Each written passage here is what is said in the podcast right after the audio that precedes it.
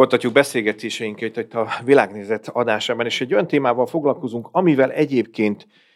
személy szerint én is, mint műsorvezető többször és több alkalommal volt már szándékomban megszólítani különböző szakterületeket, akár konkrét vállalkozások vezetőit is, mégpedig a téma az a generációváltásnak a kérdésköre. A, a téma azt lehet mondani, hogy nagyon sok vállalkozást érint. A kutatások szerint a vállalkozóknak 61%-ának viszont erre nincs terve, hogy ez hogyan fogja kezelni ezt a kérdést. A, a, ha viszont nincs terve, akkor ugye az a nagy kérdés, hogy amikor a generációváltás már elkerülhetetlenné válik, akár az átadónak a, a személyében történt változás miatt, nem akartam a halászót kimondani, de hát nyilván az életrendje valahol az, hogy hogy aztán meghalunk, de, de azért ez komoly következményekkel járhat, hogy akár családok maradnak munkanélkül, akár egy értékes, értékálló vállalkozás jövője szűnhet meg ezzel. Érdemes tehát a kérdést egy kicsikét abból a szemszögből is megközelíteni, hogy miek azok a gátló tényezők, amik ennek az utánpótlási terv, koncepció elgondolásnak az útjában állhatnak. Beszélgető partnerem pedig Molnár Szabolcs, szervezetfejlesztő, generációk partnere, ügyvezetője, aki itt van velünk a vonalban. Jó napot kívánok! Jó napot kívánok, üdvözlöm én is a hallgatókat! Nos, próbáljunk ilyen tabu döngetők lenni. Tehát mik, mik azok, a, mik azok a, a gátak, amik az útjában állhatnak egy ilyen egy ilyen generációváltásnak. Én csak egy fikciót vetek föl, tehát nyilván az, az ideális állapot az, hogy a családban van olyan családtag, aki érdeklődik is a, a munka iránt, a vállalkozásnak a jövője iránt, valószínű korban, képzettségben ott van, hogy ezt átvegye, mégsem olyan sikeres vagy gördülékeny az átadás átvétel, és akkor ennek csak a mélységei vannak meg, hogy nem is érdekli, nincs is ott korban, vagy bármilyen más verziók jöhet még, ami, ami nyilván ahány vállalkozás, annyi fajta. Így van, abszolút, és hogyha ha a csillagok megfelelően állnak, tehát mondjuk tegyük fel, hogy van utód, ahogyan is mondta, és tegyük fel, hogy ez az utód szeretne is átvenni a vállalkozást, Ugye eleve ez a két, két jellemző már, már szűkíti a kört, mert nagyon sok esetben nincs utód, vagy ha van, akkor nem szeretné átvenni ezt a vállalkozást, de tegyük fel, hogy van. Abban az esetben is azok a, azok a fránya érzelmek állnak általában az útban. Tehát, hogy nyilván van ennek a generációváltások egy technikai folyamata, fel kell készíteni a céget, fel kell készíteni a szereplőket, mind adózási, mind szervezeti, mind egyéb szempontból olyan állapotba kell hozni, hogy ez átadható legyen, de ami általában a legnagyobb gát ebben az egész folyamatban az érzelmi rész, és az érzelmi résznek talán a, a, ez a gyász folyamattal fémjelzett szakasza, vagy, vagy, vagy jellemzője, amikor is a, a, az alapító nem nagyon akarja tudomásul venni a, az élet elmúlását, illetve az ő elmúlását, és hát ez egy ilyen nagyon kényes témává válik a családban, hiszen az alapító nem beszél róla, az utódok meg nagyon nehezen hozzák fel azt, hogy hát apa, mikor akarod átadni a stafétát, és mikor uh-huh. akarsz nyugdíjba menni végre kis túlzással, és vagy ha netán felmerik hozni ezt a témát, akkor, akkor nagyon sok esetben azt halljuk viszont, hogy mi az már a temetésemet szervezitek, tehát hogy már azt gondoljátok, hogy én már, én már nem vagyok elég jó, én már nem vagyok képes arra, amire ami, ami, amit csinálok 30 éve. Úgyhogy ez egy, ez egy nagyon komoly téma, és pont ma beszélgettem az egyik ügyfelünkkel, ahol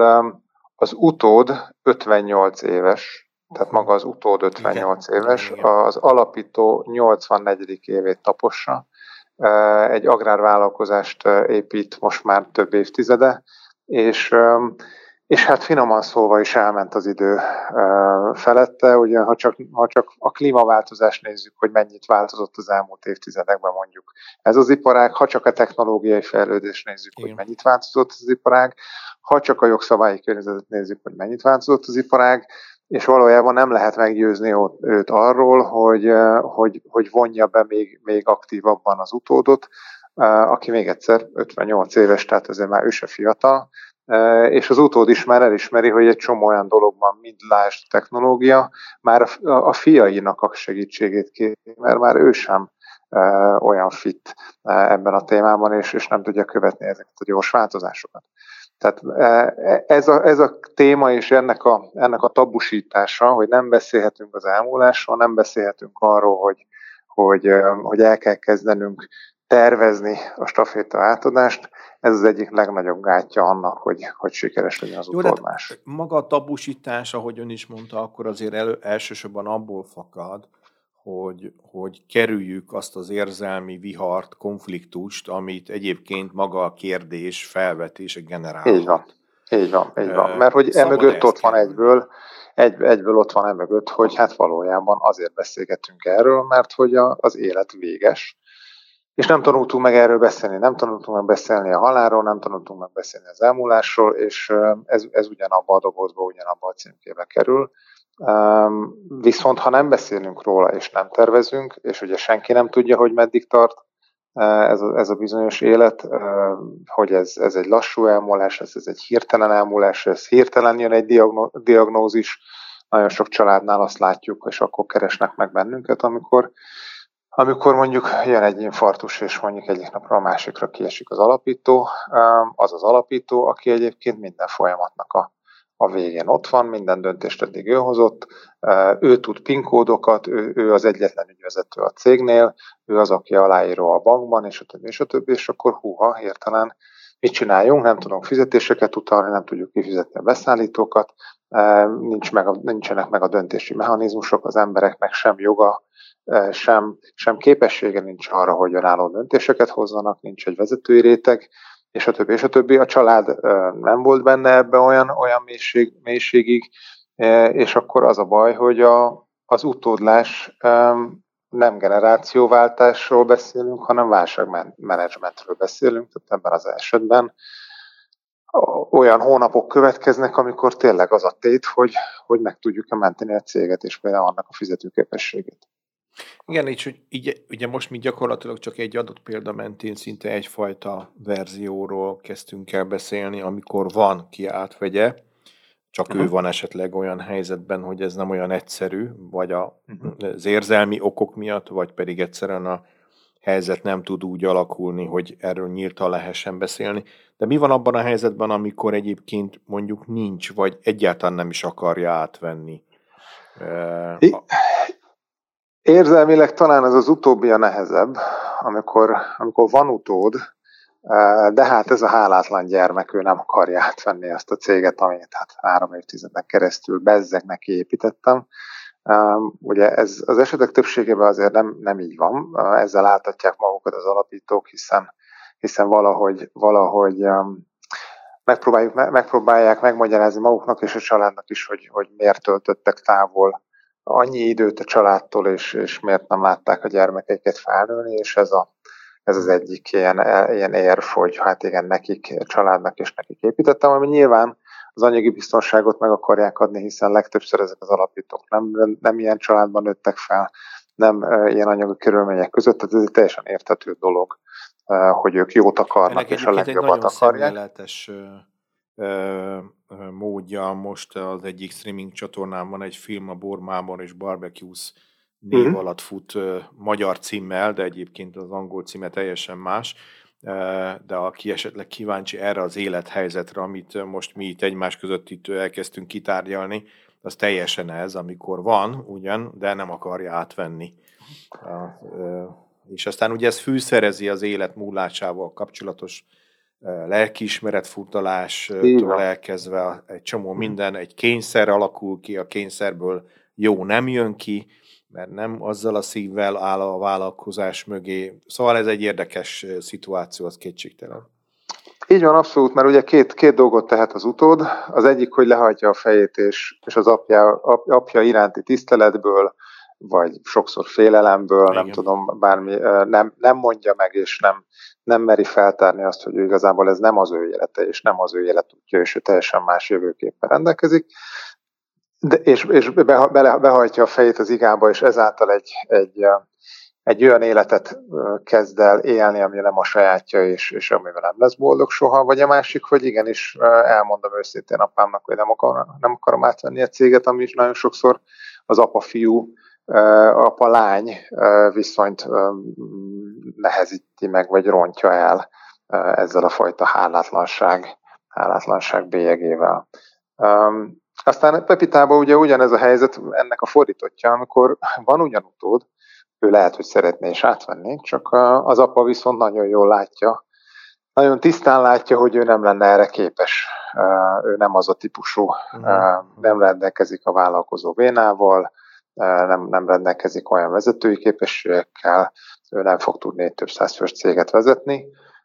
aminek nyilván megint több oka lehet, hogy alapvető képességek hiányoznak, vagy soha nem lett ő megtanítva erre, ebben most nem menjünk bele, de, de ez is egy vívódás és egy lelki teher, csak itt nem az utód vívódik, hanem itt a, a, az alapító vívódik, hogy hogy mondjam el a gyermekemnek azt, hogy hát én nem fogom átadni neked a céget. Igen. A céget Sokkal mert, jobb vagy egy jó tesi tanárnak, de... É, abszolút, igen, igen, igen, de hogy ez,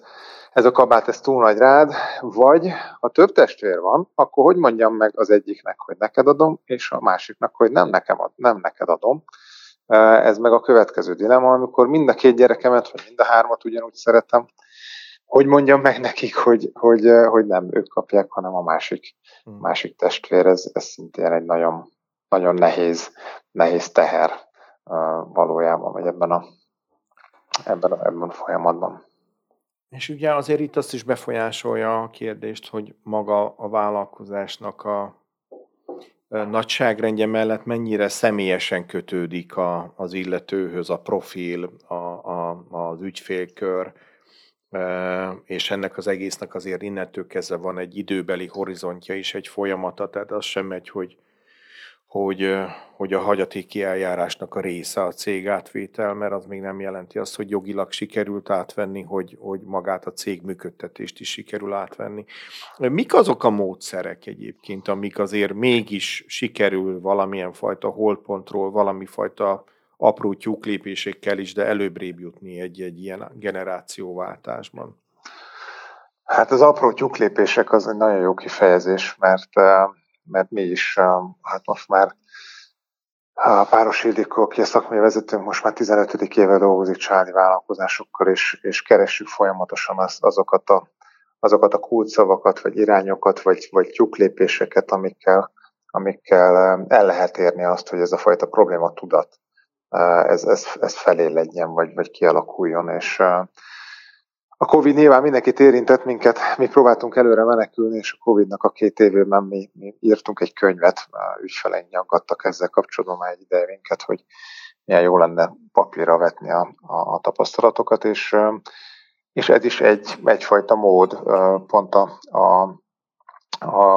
amikor, amikor kérdezik tőlünk az utódok, hogy de hát hogyan, hogyan ébreszem fel apámba az igényt akkor azt szoktuk mondani egyik ötletként, hogy hát íme a könyv. Ha olvas apukád, ha van rá ideje, hogyha szeret olvasni, akkor, akkor add a kezébe ezt a könyvet, és, és nézzen bele, és ott rengeteg esettanulmánya, rengeteg példával, illusztráltan rájöhet arra, hogy, hogy ez nem csak az ő dilemája, ezek nem csak az ő frusztrációi, nem csak őt érinti ez az egész kérdéskör, nem csak ennek a családnak a, a kihívásai ezek, hanem ilyen vagy olyan formában minden család hasonló kihívásokkal küzd. Nagyon sokan azt hiszik, hogy ez csak az ő terhük, eh, holott nem, minden családi vállalkozás vagy előtte, vagy nyakig benne, vagy éppen egy, egy rosszul sikerült uh, utódlás után van, és nagyon kevés az a kivétel,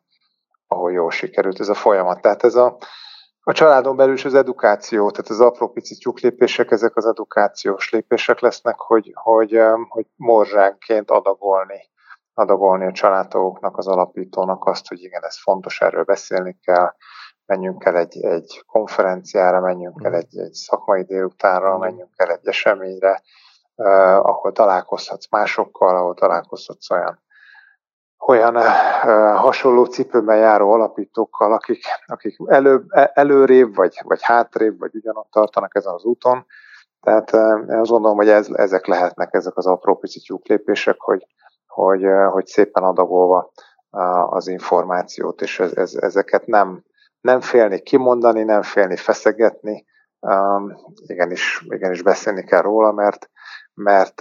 nem, csak a, nem csak a vagyon sorsa tét, Segít hanem egyébként hanem esetleg ezeken a folyamatokon, hogy azért valamilyen értelemben a kormányzati állami kommunikáció is foglalkozik ezzel a generációváltás kérdésével. Ugye ez azért azt jelenti, hogy kvázi hivatalos, tehát hogy ez mhm. a téma segíthet? Persze, hogy segít, abszolút, de de azt gondolom, hogy ezt nem lehet, nem lehet eleget hangsúlyozni. Persze, Tehát, hogy nincs, nincs az a mennyiségű vészharang, amit nem lehetne, nem kellene kongatni, hiszen ugye a, a, a családi vállalkozások, tehát a KKV szektor hozza Magyarország GDP-jének 50 pár százalékát, és alkalmazza a munkavállalóknak közel kétharmadát, tehát hogy ez egy ez nem csak családunk, család, a család számára egy nagyon komoly veszély, hanem, hanem makrogazdasági szempontból is azért ez egy nagyon nagy kockázat, hiszen ugye azt, azt szajkozzuk, és mindenki azt mondja, hogy a nyugati országokban, akik előrébb járnak nálunk, ahol több száz éves cégek vannak, ahol több generáción keresztül adtak már át cégeket, és megvan ennek a módja és a rutinja, ott is az a statisztika, hogy a cégek 80%-a a staféta átadás követő egy-másfél éven belül csődbe megy. Vagy azért, mert nincs utód, vagy azért, mert van, de nem akarja átvenni, vagy azért, mert vagy az utód nem alkalmas, vagy a cég nem alkalmas arra, hogy átvegye, vagy átadják a stafétát. Tehát, hogy, hogyha ha nyugaton 80 százalék, akkor nem tudom, hogy ez nálunk mi lesz ez a szám, amikor majd lesz ebbe tapasztalat, ugye nálunk ez most, most lesz tömegesen, vagy most van tömegesen ezekben az években ez a, a staféta átadási hullám, hiszen a rendszerváltás környékén alapított cégek most érnek abban a fázisban. Na, szóval csörög a generációs vekker bőven. É, abszolút, abszolút, úgyhogy minden, minden, minden kormányzat és minden egyéb információ, hír és, és uh, hírverés ezzel kapcsolatban csak segít. Szoktuk mondani, ugye, hogy a dagály az minden hajót megemel, úgyhogy ez, az Érdekes, mert azért jó, a vállalkozásokon túlmutató jelleggel is megjelenik nyilván a generációváltás. Tehát akár azt lehet mondani, hogy hogy cégek életében is meg lehet azt látni, hogy mondjuk egy vezető vagy egy, vagy egy káder, akinek mondjuk valamilyen szakmai specialitása van, és jön egy fiatalabb generáció, aki lesi, vagy éppen próbálja ellesni azokat a dolgokat, amiket az idősebb jól csinál, de valójában ott is lezajlik egy generációváltás. Persze, abszolút, abszolút, abszolút. Igen, tehát hogy nem kell, nem kell ennek családi vállalkozásnak lenni, lehet ez egy multivállalat, lehet ez, lehet ez bármilyen, bármilyen szektor, lehet ez egy állami vállalat abszolút, is, ahol, abszolút, ahol valaki mondjuk 10-20-30 évig volt egy vezetői pozícióba, és uh, át kell adni a stafétát. Nyilván ott, ott, a, a, ott is van egy nagyon komoly érzelmi rész, de, de ott nem, kvázi nem a saját tulajdont és a saját maga által felépít, nulláról felépített vállalkozást adja át, hanem, hanem azt a széket nyilván, amit ő, amit ő koptatott hosszú-hosszú évtizedeken keresztül. Itt is az érzelmek lesznek megint a, megint a legnagyobb, a legnagyobb akadály. Mornár Szabolcs szervezetfejlesztő generációk partnere ügyvezetőjével beszélgettünk, természetesen a nevében is bent van a generációváltás kérdésről, és ahogy ő is mondta a beszélgetés során, nem lehet erről a témáról most, főleg ebben az időszakban eleget beszélni, úgyhogy köszönöm szépen, hogy rendelkezésünkre állt. Mi is köszönjük szépen viszontalásra.